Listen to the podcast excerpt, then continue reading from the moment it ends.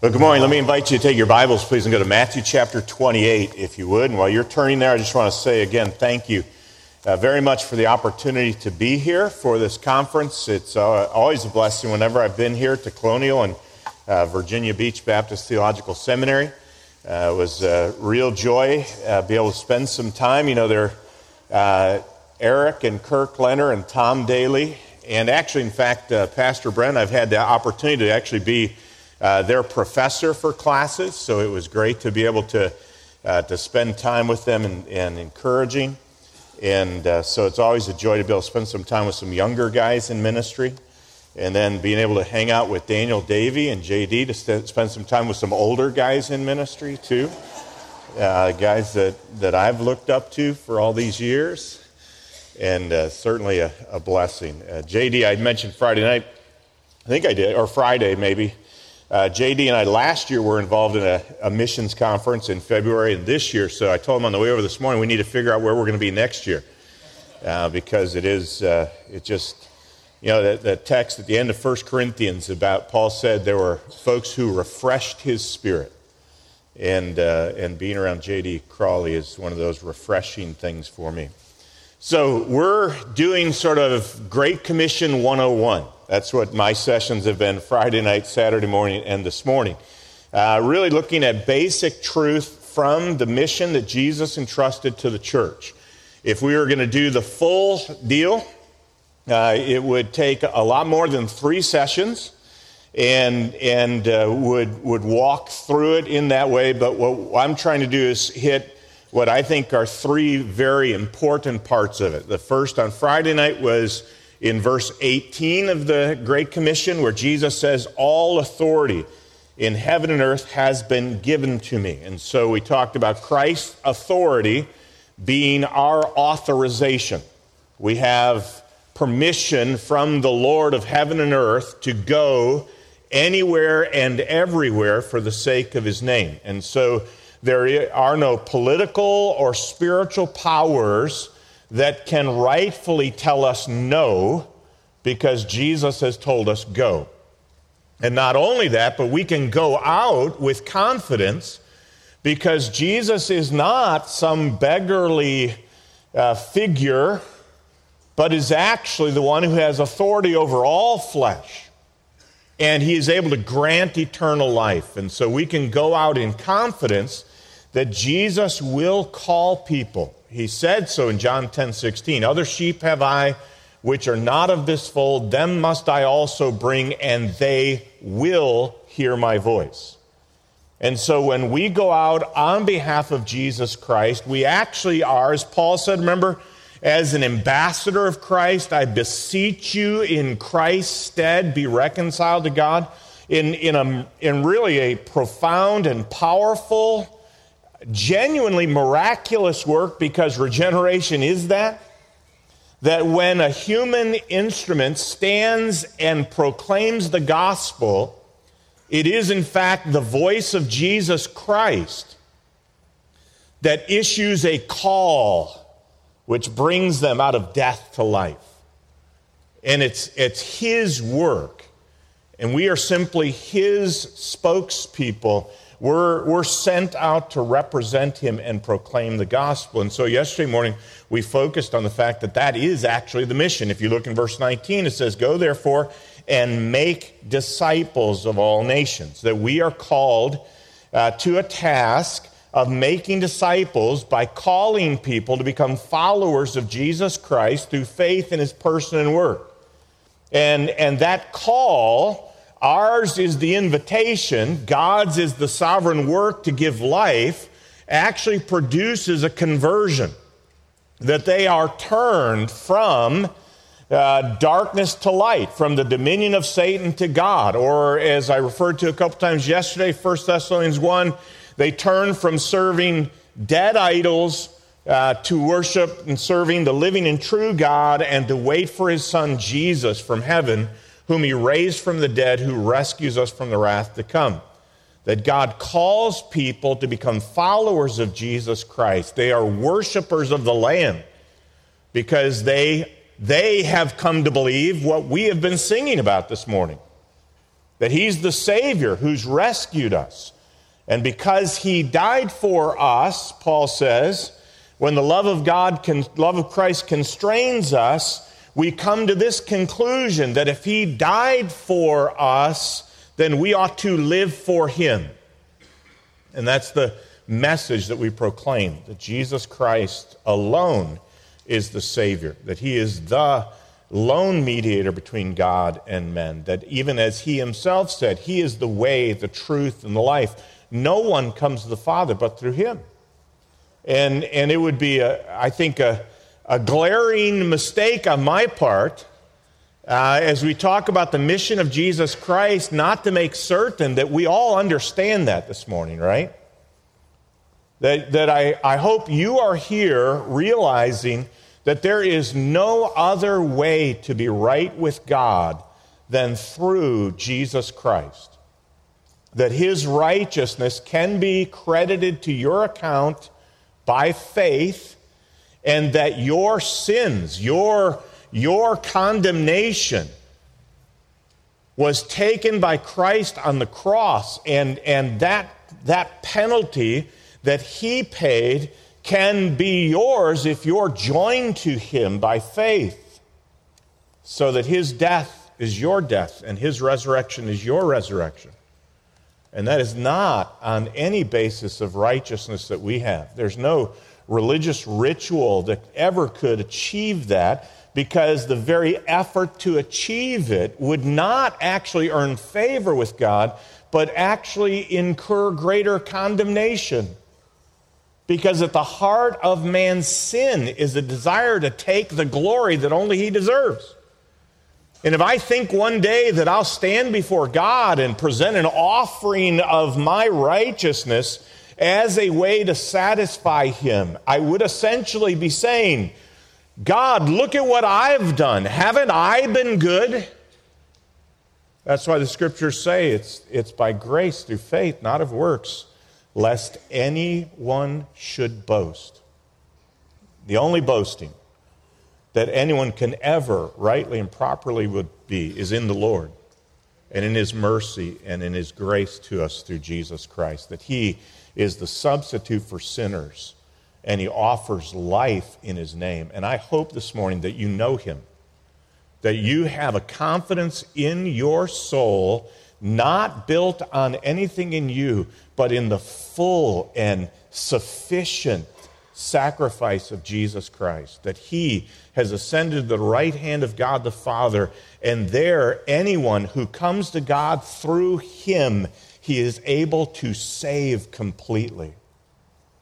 And friend, if you know that message, how can we not share that message?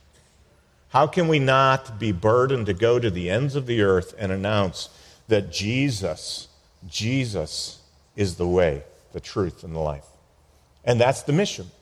We're called to make disciples by calling people to become followers of Him through faith, trust in His person and work.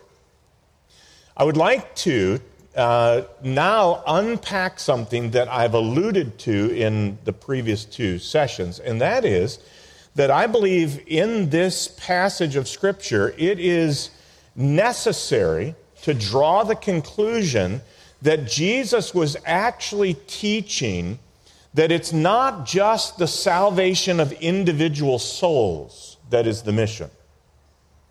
It's not just that we're running a rescue uh, mission to gather up as many individuals as individuals all over the globe but that in fact, Jesus' intention was that when we would call people to become followers of Jesus Christ, we, we see them become disciples of Christ, that they actually would be gathered into assemblies so that they might be taught to observe all that he commanded.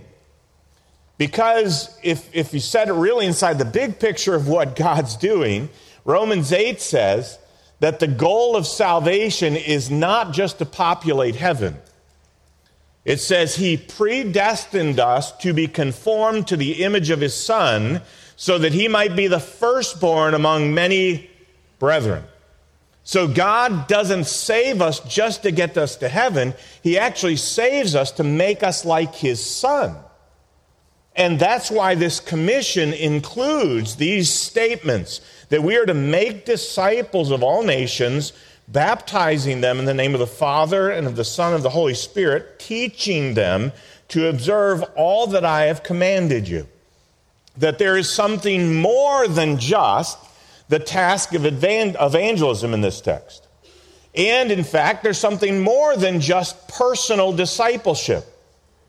That there actually is a, an objective to the Great Commission that, if I could say it this way, and, and it hopefully isn't too provocative, but it's intended to sort of maybe stick in your brain a little bit, all right? That the target of the Great Commission is churches planted, not just converts won. That, that the mission of Jesus Christ always has to be seen in relationship to his purpose with regard to the church. And again, I think you know this, right? Ephesians chapter 5, familiar passage, and it says, Christ loved the church and gave himself up for her. I mean, the, the tendency, and it's, it's, partly our culture, is sort of a radically individualistic culture. And so we are very inclined to think that this whole enterprise is about Jesus and me. And it's right to say Jesus died for me. Paul says that in Galatians 2.20, right? That he, he died for me. And so I would not want to exclude that. But, but you don't hear often about the fact that Jesus died for the church. That, like Ephesians 2, if you follow the, the, the flow of Paul's thought, chapter 2, verses 1 through 10, is about what he does for dead sinners to make them alive. But at, at verse 11, he all of a sudden starts to talk about a group of people who were alienated from the promises of God, cut off and now he has made them one new man. And they all have access to God by the Spirit and have become a dwelling place for God by the Spirit. I mean, we bask in verses 1 through 10 and just blow by 11 through 22 because we're so radically individualistic in our culture that we forget that God saved us to bring us into fellowship with Him and the body of Christ. And Jesus' mission actually is designed to take that into account. And so, what I'm going to do, and this is, I mean, you're just going to have to buckle up your seats. I mean, we're going to fly, right? Uh, because I'm not at home, so I'm going to try and respect time boundaries, all right? And, and JD has an awesome message in the next session that you really need to hear. And so I don't want to chew into it. So I hope you'll you'll you'll work with me all right we're going to just we're going to move really quickly through a series of passages we're just going to look at a number of passages to try and prove that point that the real target of the great commission is churches planted not just converts won and the first place we're going to go is actually backward go to matthew chapter 16 please if you would I want to treat this almost like a sword drill. You know, you remember when you were a kid, you had to turn the passages really fast? I'm not going to ask you to stand up when you found it, though, all right? But, but if you could, and after about four seconds, if you haven't found it, just stop and I'll read it and you can act like you found it, all right? We're good. Matthew chapter 16. Uh, this is about halfway through Jesus' earthly ministry, and he has a conversation with the disciples that we'll pick up in verse 13. Now, when Jesus came into the district of Caesarea Philippi, he asked his disciples, Who do people say that the Son of Man is? And they said, Some say John the Baptist, others Elijah, others Jeremiah, or one of the prophets. He said to them, But who do you say that I am? Simon Peter replied, You are the Christ, the Son of the living God. And Jesus answered, Blessed are you, Simon Barjona. For flesh and blood has not revealed this to you, but my Father who is in heaven. Let me just stop right there. That's exactly what I was talking about when, when God works through the word to open the eyes of someone's understanding. Jesus says, Peter, you didn't get this from flesh and blood. It's my Father who revealed this to you. He's the one who gave you this understanding because he worked in your heart to do that. Then look at, look at verse 18. And I tell you, you are Peter, and on this rock I will build my church, and the gates of hell shall not prevail against it. Look at that phrase I will build my church. You know what we're going to do? I'm going to just skip the entire You're this rock, and he can take care of it later on. All right? So we're just put that one right aside. I just want to look at that phrase I will build my church. And the first thing I want you to notice is he says, I will build my church. Okay? He's not saying, I have built my church. He's not saying, I am building my church. He says, I will build my church. This is halfway through his earthly ministry, and Jesus introduces three things for the first time with clarity. This is the first mention of the word church. In just a few verses, if you're familiar with it, he's going to talk about the fact that he's going to go to Jerusalem and he's going to die. And, and Peter's so shocked by that that he pulls him aside and says, Far be it from you, Lord. And that text tells us in verse 21 from that time Jesus began to show his disciples that this was going to happen. You know, sometimes we grow up thinking that Jesus, you know, his opening message from, from the moment after the wilderness was, I'm going to be crucified. This is 18 months, halfway through his earthly ministry, and he says he began to tell them. Right now, there were allusions to it. Remember, John the Baptist said, Behold, the Lamb of God that takes away the sin of the world. Jesus said, Tear down this temple and I'll raise it up in three days. But if you remember the Gospel of John, it says, He said this concerning his body, but his disciples didn't get it until after the resurrection. So it's not until this point, for instance, in the book of Matthew, after the blasphemy of the Holy Spirit, after the determination to kill him and the rejection of him, that he begins to declare, I'm going to die. So he mentions the church, he mentions his death and resurrection. At the end of this chapter, he mentions his second coming. So, so now he starts talking about that he's going to return again. Now he says them in that order church, death, return. But I would suggest to you, if we put them in chronological order, it would actually go like this I'm going to Jerusalem, I'm going to die. I will build my church and I will return. That what he's actually now beginning to do is lay out for the disciples that things are going to be a little different than they expected. That there is going to be a time between his death and his coming in glory and during that time, they're going to be doing something which he now commissions them to do in verse 28, or chapter 28. What I think, if we read Matthew and we think through what's going on here, Matthew 28 is actually declaring to the disciples how Jesus will build his church. You go make disciples In fact, the apostles, I think, understood that. For instance, we'll look at a passage, but in Romans 15, Paul says, I will I'll boast of nothing except for what Christ has done. He knew that it was Jesus who was doing what was happening.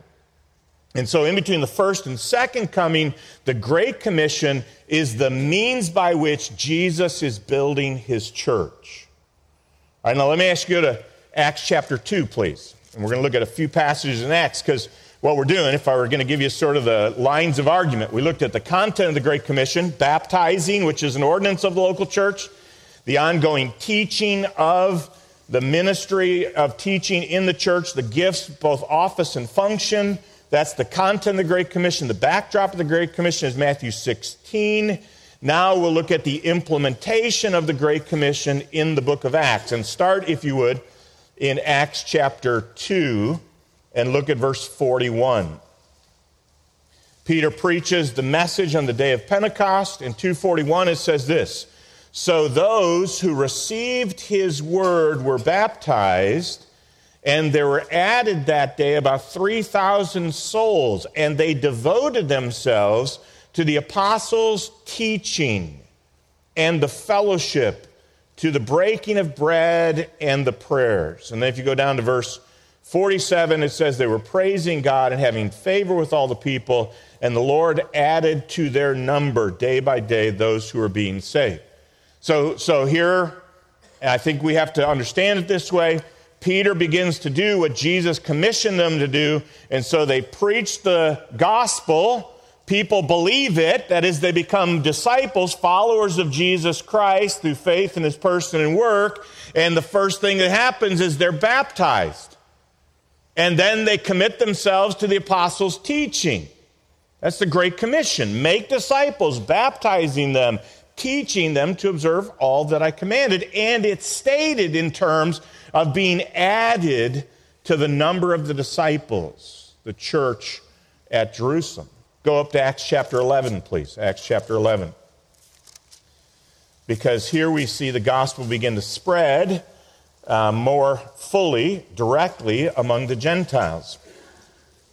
Start in verse 19, please.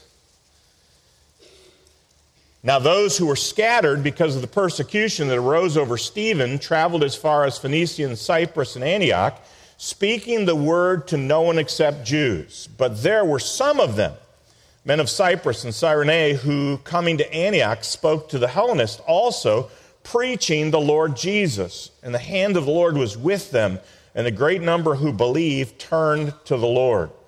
And the report of this came to the ears of the church in Jerusalem they sent Barnabas to Antioch. And then drop down just for sake of time to, verse 25.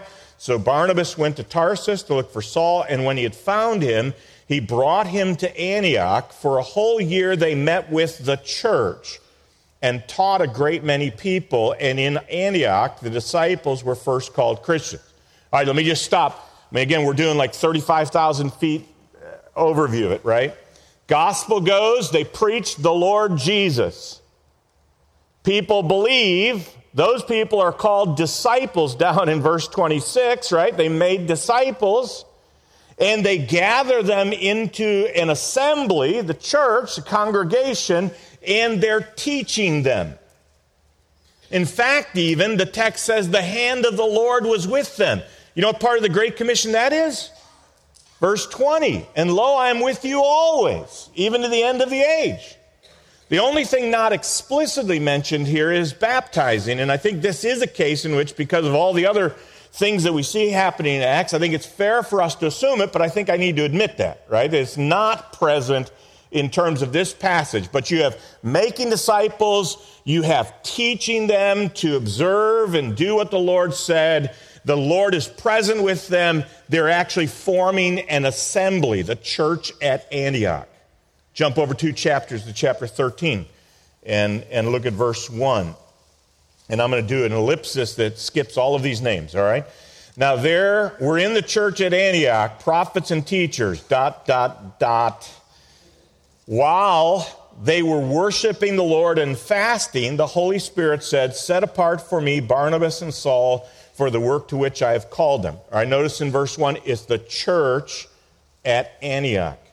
And from there launches the first missionary journey, Saul and Barnabas. Now, if you would turn over to chapter 14, verses 21 through 23.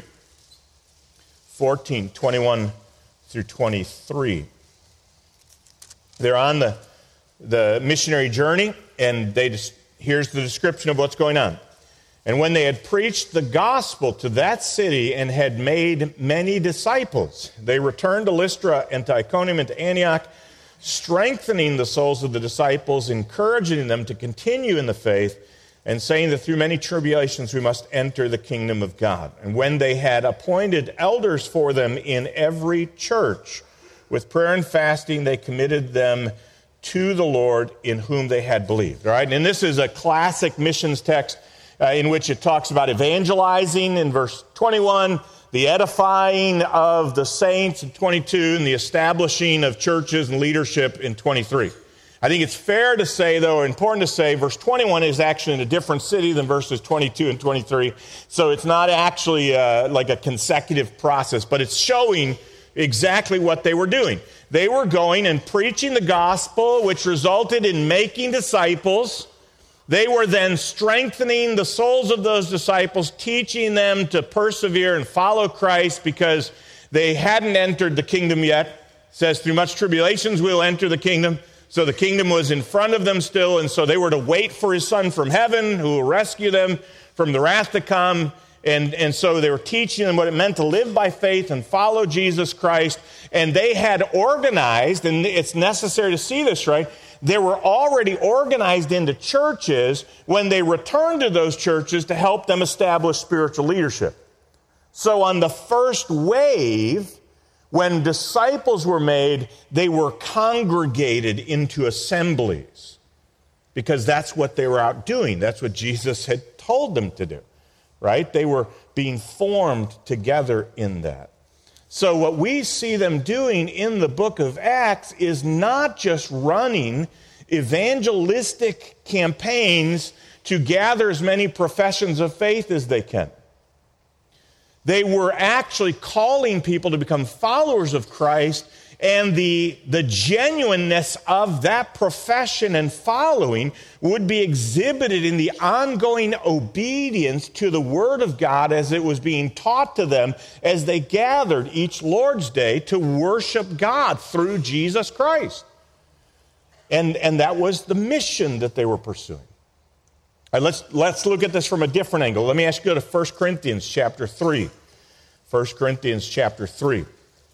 Know, I'm stepping into ground you've covered recently, and I think with someone writing his doctoral dissertation on it.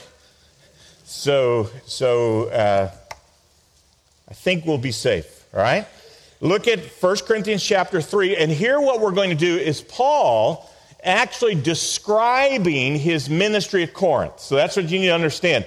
He's doing it in the context of conflict and division in the church, but what he's doing is describing his ministry and also the ministry of Apollos at the church with, with statements about the nature of gospel servants and what God is doing and therefore how they ought to serve him. Right? That's sort of the context of it. Now pick it up in verse 5 in verse, I'm sorry, verse 6 of, cha- uh, it is verse 5. I was looking at chapter 2. I'm going too fast, all right? Here we go. 3 5.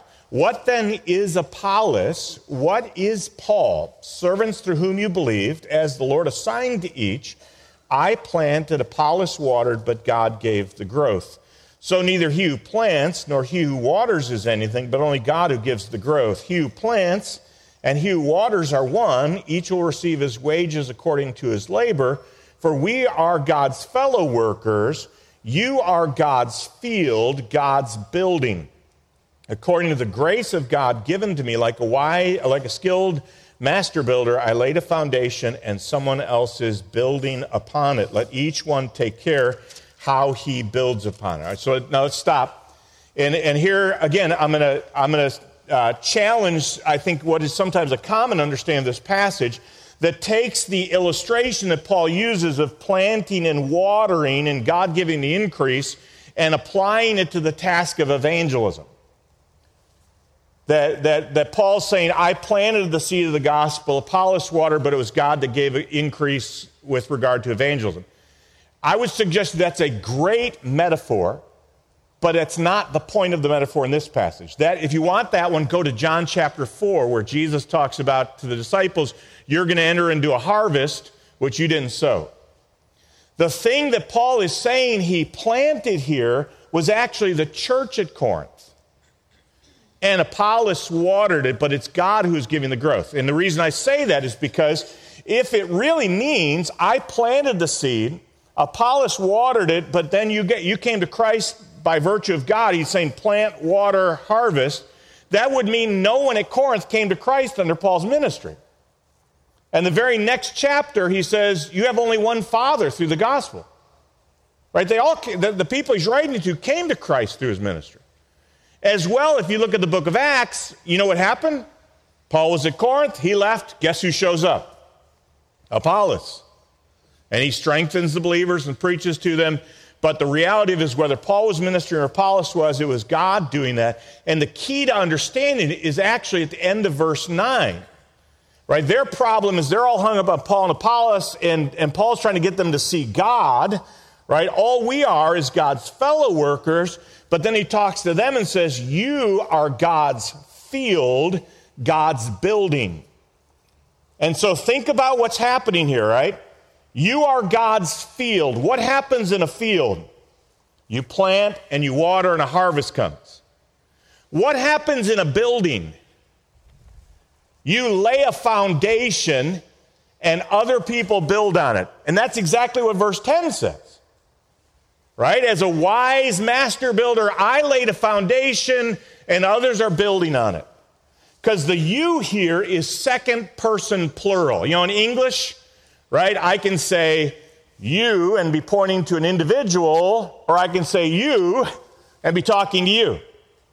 Right? This you is the you. You, the church of Corinth, you're God's field. All I did was plant it. Apollos watered it, but it was God who, who brought it into existence in the harvest.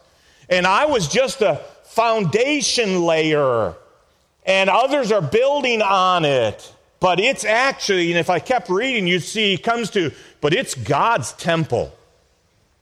Right? So what he's saying is, is that the church is the field or the building. Paul planted, Paul laid a foundation. So, what he's really saying about his ministry at Corinth was is that he was a church planter. That's why we get that language. That he was a foundation layer. That's what he came to Corinth to do was to establish that foundation upon which the building of God would continue to be built up. And now there's other people beyond Paul and Apollos who are there. And so Paul says everyone needs to be careful how they're building on it. There's only one foundation, Jesus Christ. And you want to build with gold, silver, and precious stones because there's going to come a day of accounting. Right? So he's talking about the church. He saw his mission as engaged in the establishment of local assemblies that would, would trust in Jesus and worship Jesus and follow Jesus. All right, one more passage, Romans 15, please. Here, Paul is actually talking about the fulfillment of the Great Commission in a region of, of uh, according to his ministry. Right? So, just to, to get the flow of it, he starts talking about the fact that he had grace given to him at the end of verse 15 to be a minister of Christ Jesus to the Gentiles. In verse 16, that's what the grace was. And then he talks in verse 18 I will not venture to speak of anything except what Christ has accomplished through me. And then you can see there's a sort of a parenthetical. At the end of verse, or in verse 19, it picks it up and says, so that from Jerusalem all the way around to Illyricum I have fulfilled the ministry of the gospel of Christ. And thus I make it my ambition to preach the gospel not where Christ has already been named, and listen to this, this language, lest I build on someone else's foundation. But as it is written, those who have never been told of him will see, those who have never heard will understand. This is the reason I have so often been hindered from coming to you. And listen to this now. But now, since I no longer have any room for work in these regions, and then he talks about going to Jerusalem, to Rome, on to Spain. And here again, I've got to compress, but but here's what Paul's saying, and I'm going to try and draw the map for you, right? And I need to draw it backwards so you can see it. All right, so Jerusalem would be here. And he says, from Jerusalem as far as Illyricum. So if you're picture a Mediterranean map, here's the Mediterranean, up the coast, around through what we would call modern Turkey, Asia Minor. Then you see Greece. Then you got that little boot. If you push the heel of that boot back, that would be Illyricum or modern Albania. And what Paul says, from Jerusalem as far as Illyricum, I have fulfilled the ministry of the gospel of Christ. And he says later, there's no more room for me to work in this region. Now think about that. Is Paul saying everybody in that region has come to trust in Christ? What do you think? No. In fact, we don't even have to guess because there's a little letter called Second Thessalonians that is written to a city in here that says not all have faith. Right? So he knows there's unbelievers still there. Does he think everyone's heard the gospel? I doubt that he thought that. So, what does he mean? He means that from Jerusalem around to Illyricum, he had had a strategic ministry of going into areas, preaching the gospel, making disciples, seeing them follow Jesus in believers' baptism, organizing them to be taught to do whatever Jesus commanded, one implication of which is that they were to do the same thing. And once he had done that, then he moved to another area where Christ had not been named so that he wouldn't build on another's foundation. I mentioned Thessalonica. Go back to that one. Remember what he says about them? You, you became an example to all the believers, and then he tells us why in verse 8. For from you sounded out the word of the Lord into all Macedonia and Achaia, modern Greece. So Thessalonica came to Christ. They were formed into an assembly. They had spiritual leadership, we know from 1 Thessalonians 5. And then they began to radiate out the word through that whole region. You know what an example of that was? Paul spent about two years in Ephesus. And while he was there, the word sounded out into all Asia. And you know one place it went? It went to a city called Colossae that we know from the book of Colossians, Paul never was there. He says, You've never seen my face.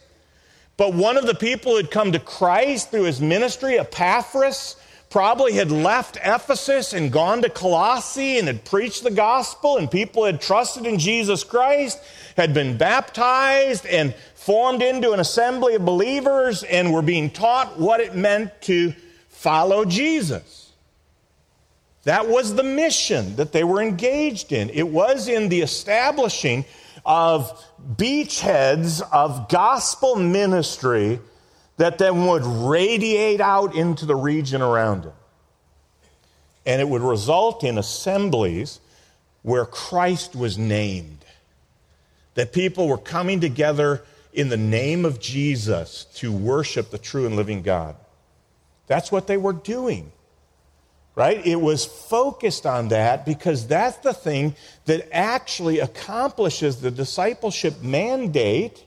That's the thing that actually creates a reproducing, multiplying spread of the gospel as healthy assemblies, disciple believers, and then deploy them into new areas to, to establish assemblies of worshipers of Jesus through the preaching of the gospel and the discipleship of those who trust in him. That's what this church is. That's what's supposed to happen from this church into the region around you to the nations.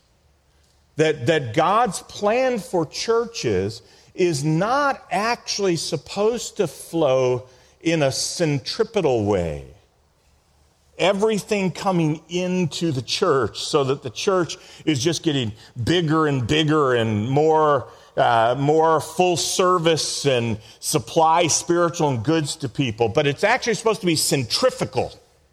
There's supposed to be a profound launching capacity to the assembly of God's people because we realize that if people haven't heard of Jesus, they can't be saved. And we know people who haven't heard in, in places and among people groups. So our heart beats to let them know that Jesus can rescue them. Whether that's some other place in the Hampton Roads, or whether that's some other part of the globe, it's the same mission. It is to take the name of Jesus, call people to become his followers, have them identify with Christ through baptism, submit to his teaching in the assembly of God's people so that they can grow in grace, be equipped to do the work that Jesus wants done, and then rinse and repeat. Do it again and again and again until the name of Jesus has been broadcast around the world and there are assemblies gathered in his name so that this morning when the sun rose and made its march around this planet that everywhere it came up there were people rising to praise God through his son Jesus in the life of the Holy Spirit who's opened their understanding. That's the mission, folks. It must be tied to that. It must advance that, support that. It can't treat the church like this. Well, yeah, church is good, but then there's this, this, this, and this. No, it's, it's the church. Jesus died for the church. And he wants that expressed in particular times and places through the assembly of his people. That has to be the thing. And everything else needs to flow into it in some way or another. The closer and more direct, the better. Because the thing that Jesus is building is not a seminary. We have one. I love seminaries. But Jesus didn't say, I will build my seminary. He didn't say, I'll build my Christian camp. He didn't say, I'll build an orphanage. We started an orphanage. I'm not, I'm, I'm listen carefully. What Jesus said was, I will build my church. And that has to be the center of the heart of the church, collectively and individually, so that we can carry out the mission of Jesus Christ until he comes. Let's pray. Father, thank you so much for your word, that it is clear, that it is, it is the source of our nourishment and direction. And Lord, help us to yield ourselves in glad submission to it as an expression of our reasonable spiritual worship. Thank you for this church and all that they're doing for your glory. Please strengthen them and assist them and direct them Make your name great in this place. And from this place we pray in Jesus' name. Amen.